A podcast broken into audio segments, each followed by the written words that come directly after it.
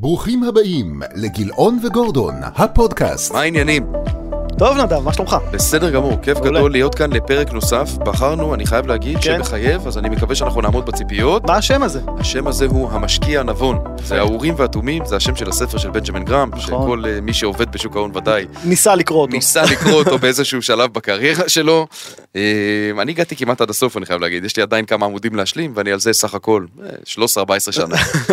אה, אז היום אנחנו ננסה להבין ביחד מיהו המשקיע הנבון. כן. יש לנו הרבה ניסיון, אנחנו נכון. רואים הרבה מאוד אנשים, וחשבנו שיהיה מעניין ונכון, גם למאזינים שלנו, להבין ביחד מה הדרך להצליח.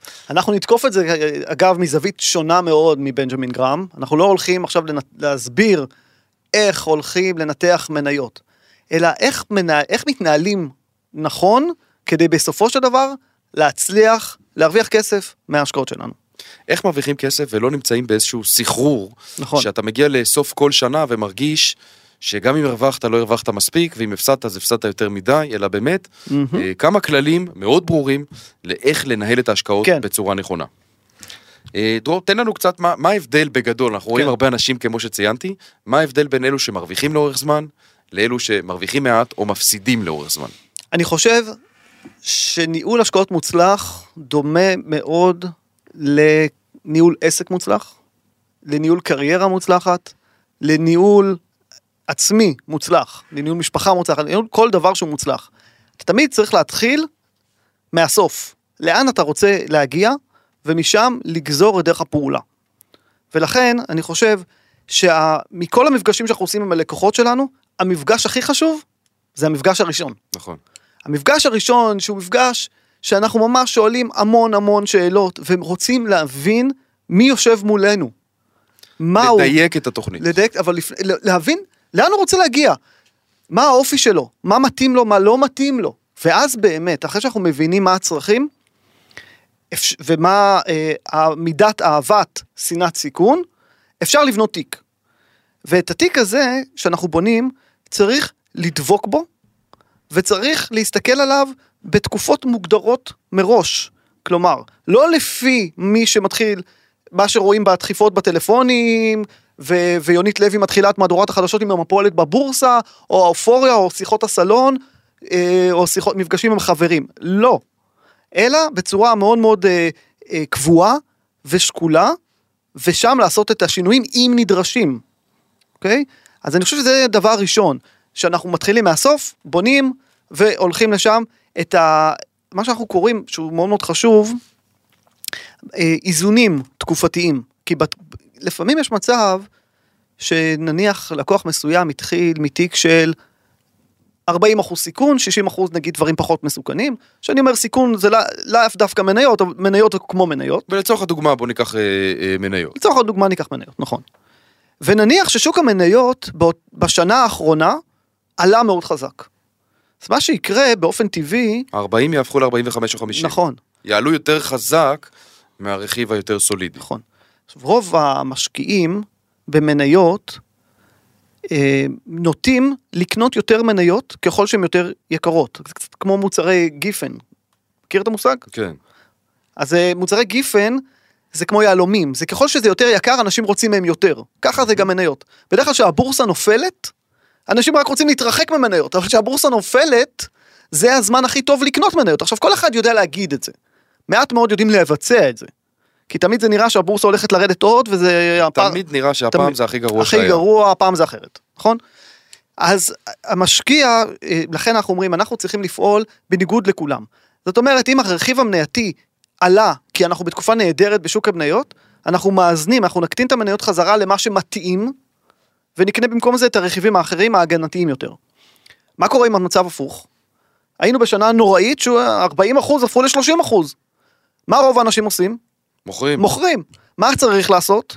איזון. את הדבר הקשה ביותר. בדיוק, אז להגדיל חזרה לעשות- ל-40 אחוז. לעשות את האיזון הזה, וזה גם מתוך ניסיון, כן. שיש לנו ובכלל שלי בשוק ההון, אה, לעשות את זה לבד, בלי אנשי מקצוע, שאומרים לך שזה מה שצריך לעשות, ואתה מבין רציונלית שזה מה שצריך לעשות, מהמם. אבל לעשות את זה לבד זה על סף הבלתי אפשרי. נכון. מעטים מאוד האנשים שיודעים לקנות לתוך הירידות, שזה הדבר הנכון לעשות, וכולם מבינים. כן, מאוד מאוד קשה. נכון. ולכן אגב יש חשיבות גם לאנשי מקצוע בצד שלך, בפינה שלך, שאומרים לך עכשיו זה הזמן. וגם לנתק את הרגש ולעבוד בצורה מאוד מסודרת. כן, אמת. אני חושב אה, שהייתי מוסיף לזה גם צניעות.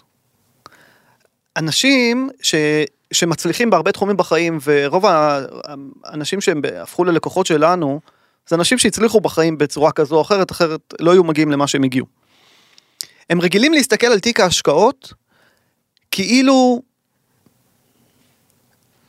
כאילו מדובר בחברה שיש לה כל מיני יחידות רווח והפסד, וקצת לפעמים שוכחים, אנשים שוכחים, שזה לא בדיוק אותו דבר. זאת אומרת, יכול להיות שמחלקה שמתנהלת פחות טוב בשנה מסוימת, מחלקה בעבודה, יש שם בעיה, צריך להחליף את הצוות, צריך להחליף את השוק, צריך להחליף את המוצר. בתיק השקעות יכול להיות שאפיק מסוים מת- מתנהל פחות טוב, מתנהג פחות טוב בשנה מסוימת, שנה אחרי זה הוא יתנהג הרבה יותר טוב. לא צריך לעשות שום דבר, הוא פשוט שחקן על המגרש, הוא השחקן הגנה. והשנה, מי שצריך, השנה זה שנה התקפית, החלוצים בולטים. שנה הבאה יכול להיות שהמגנים יבלטו. אז אה, כל רכיב בתיק ההשקעות. עכשיו, מכיוון שאנשים הם אה, הרבה פעמים אנשים מאוד מצליחים, והם מסתכלים בצורה מאוד אה, כמותית על הדברים, לפעמים מרגישים שהם יודעים יותר טוב מהשוק, ומנסים לעשות שינויים כי הם חושבים, הם מעריכים, כן, הם מאמינים, כן, כן, ראינו את זה הרבה. והבעיה היא שהרבה פעמים גם אם אתה מצליח בצד אחד, למשל, הצלחתי לצאת בזמן לפני הקורונה, כן, מתי תחזור? מתי תחזור? כן. וזה תמיד אותו דבר כי השוק הוא ממזר, הוא מתחיל לעלות, שעוד המצב נראה מאוד רע. ולכן מאוד מאוד קשה לתזמן את השוק.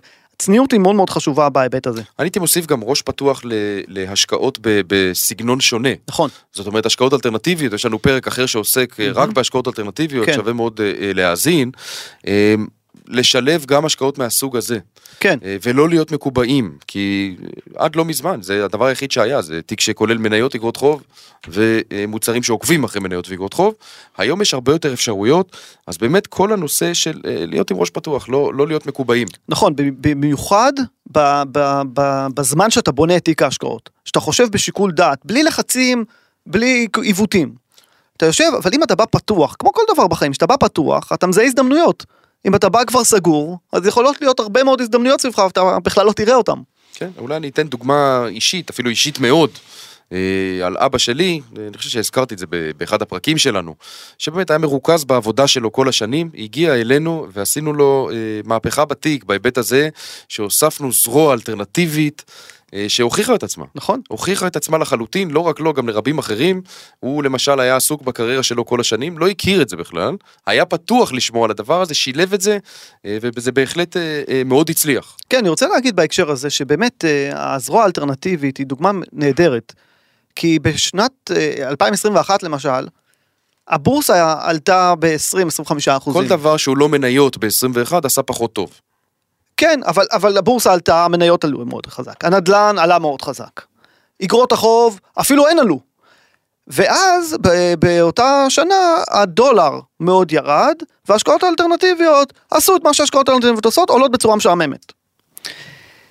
ואנשים קצת התבלבלו חלק מהם, אמרו רגע רגע מי, הס... מי החוליה החלשה? כן. החוליה החלשה זה הדולר וההשקעות האלטרנטיביות. אז מה יעשה בן אדם כזה שחושב ש...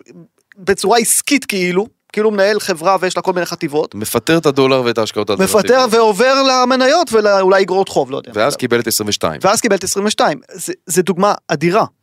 ולכן שאנחנו... גם מאוד מסתכל- רלוונטית. מאוד רלוונטית, והיא, דרך אגב, היא רלוונטית נכון לרגעים אלה שאנחנו מצלמים, אבל היא רלוונטית תמיד. נכון.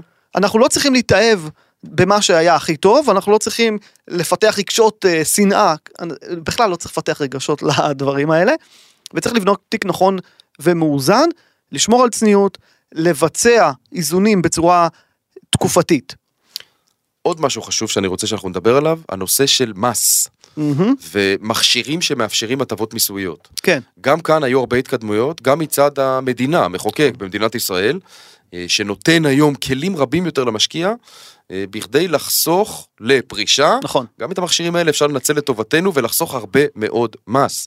החלטה קטנה של לקחת תיק פיננסי בבנק, להכניס אותו לתוך, אה, לדוגמה, קופת גמל לפי תיקון 190, יכולה לחסוך המון כסף. נכון. מעבר לזה שיש עוד משהו שאני אוהב, כשאתה מוציא את הכסף מהבנק ומעביר למכשיר אחר, שקצת יותר מורכב לראות אותו ברמה היומית, אתה פחות עושה טעויות. כי כשהכסף בבנק ואתה כל יום פותח את החשבון בנק ורואה אם התיק עלה ירד, המטען הרגשי בתקופות משברים הוא, הוא גדול ואתה יכול למצוא את עצמך באמת, אה, שוב, דיברנו קודם על צניעות, יש משהו, אתה נותן את הפרשנות שלך, לא יודע מה, משהו פוליטי, משהו ביטחוני, משהו אחר, כלכלי, אתה מוכר. למה? כי זה נגיש מאוד, זה קל מאוד לעשות. בדברים האלה שמנוהלים מחוץ לבנק, אולי עדיף פחות להסתכל, לתת לזמן לעבור, כי אנחנו יודעים שככל שהזמן עובר, כמו בקזינו, אבל שאתה הבית, התוחלת איתנו. התוחלת איתנו. התוחלת איתנו, יש הרבה מאוד סיבות, אה, המניות כנראה, וזה מה שהם עשו ב-150 שנים האחרונות, הן עולות. כן, יש עוד משהו, יש עוד משהו, אני חושב שזה התנהלות בזמן משבר. דיברנו על זה אולי מסביב, אבל בוא, בוא ניתן לזה כותרת. כן. איך אתה מתנהל בזמן משבר?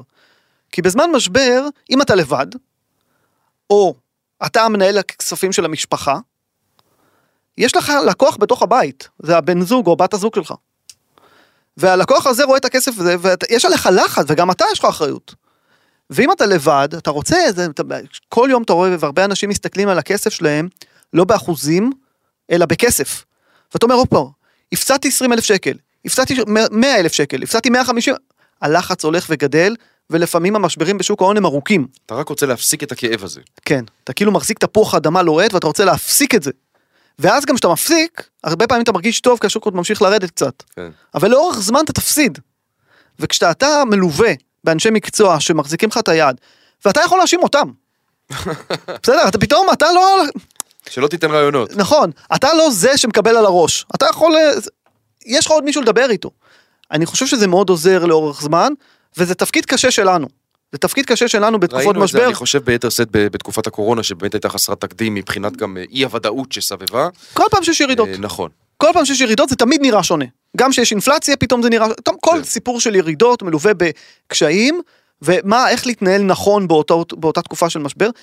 ופה אנחנו עוזרים, אני חושב, המון ללקוחות שלנו, כי א', אתה מגיע למשבר כבר עם תיק שיש בו, כמו שאמרנו, כל מיני שחקנים, ופתאום השחקני הגנה הם הכי חשובים, וגם מאפשרים לך, אפרופו התנהלות בתוך משבר, הם מאפשרים לך לנצל ירידות חדות, ולהסיט חלק משחקני ההגנה, להחליף אותם לשחקני התקפה. ואז לאורך זמן, אתה הופך להיות משקיע שמרוויח כסף, אמנם בצורה יותר מתונה ומשעממת, אבל הרבה יותר עקבית. אני חושב שאנחנו נסיים בדיוק במשפט הזה שמסכם את הנושא שלנו, אלא אם כן אתה רוצה להוסיף עוד משהו. נודה לצופים, ניפגש בפרקים הבאים, תודה דרור, תודה נדב. ביי ביי.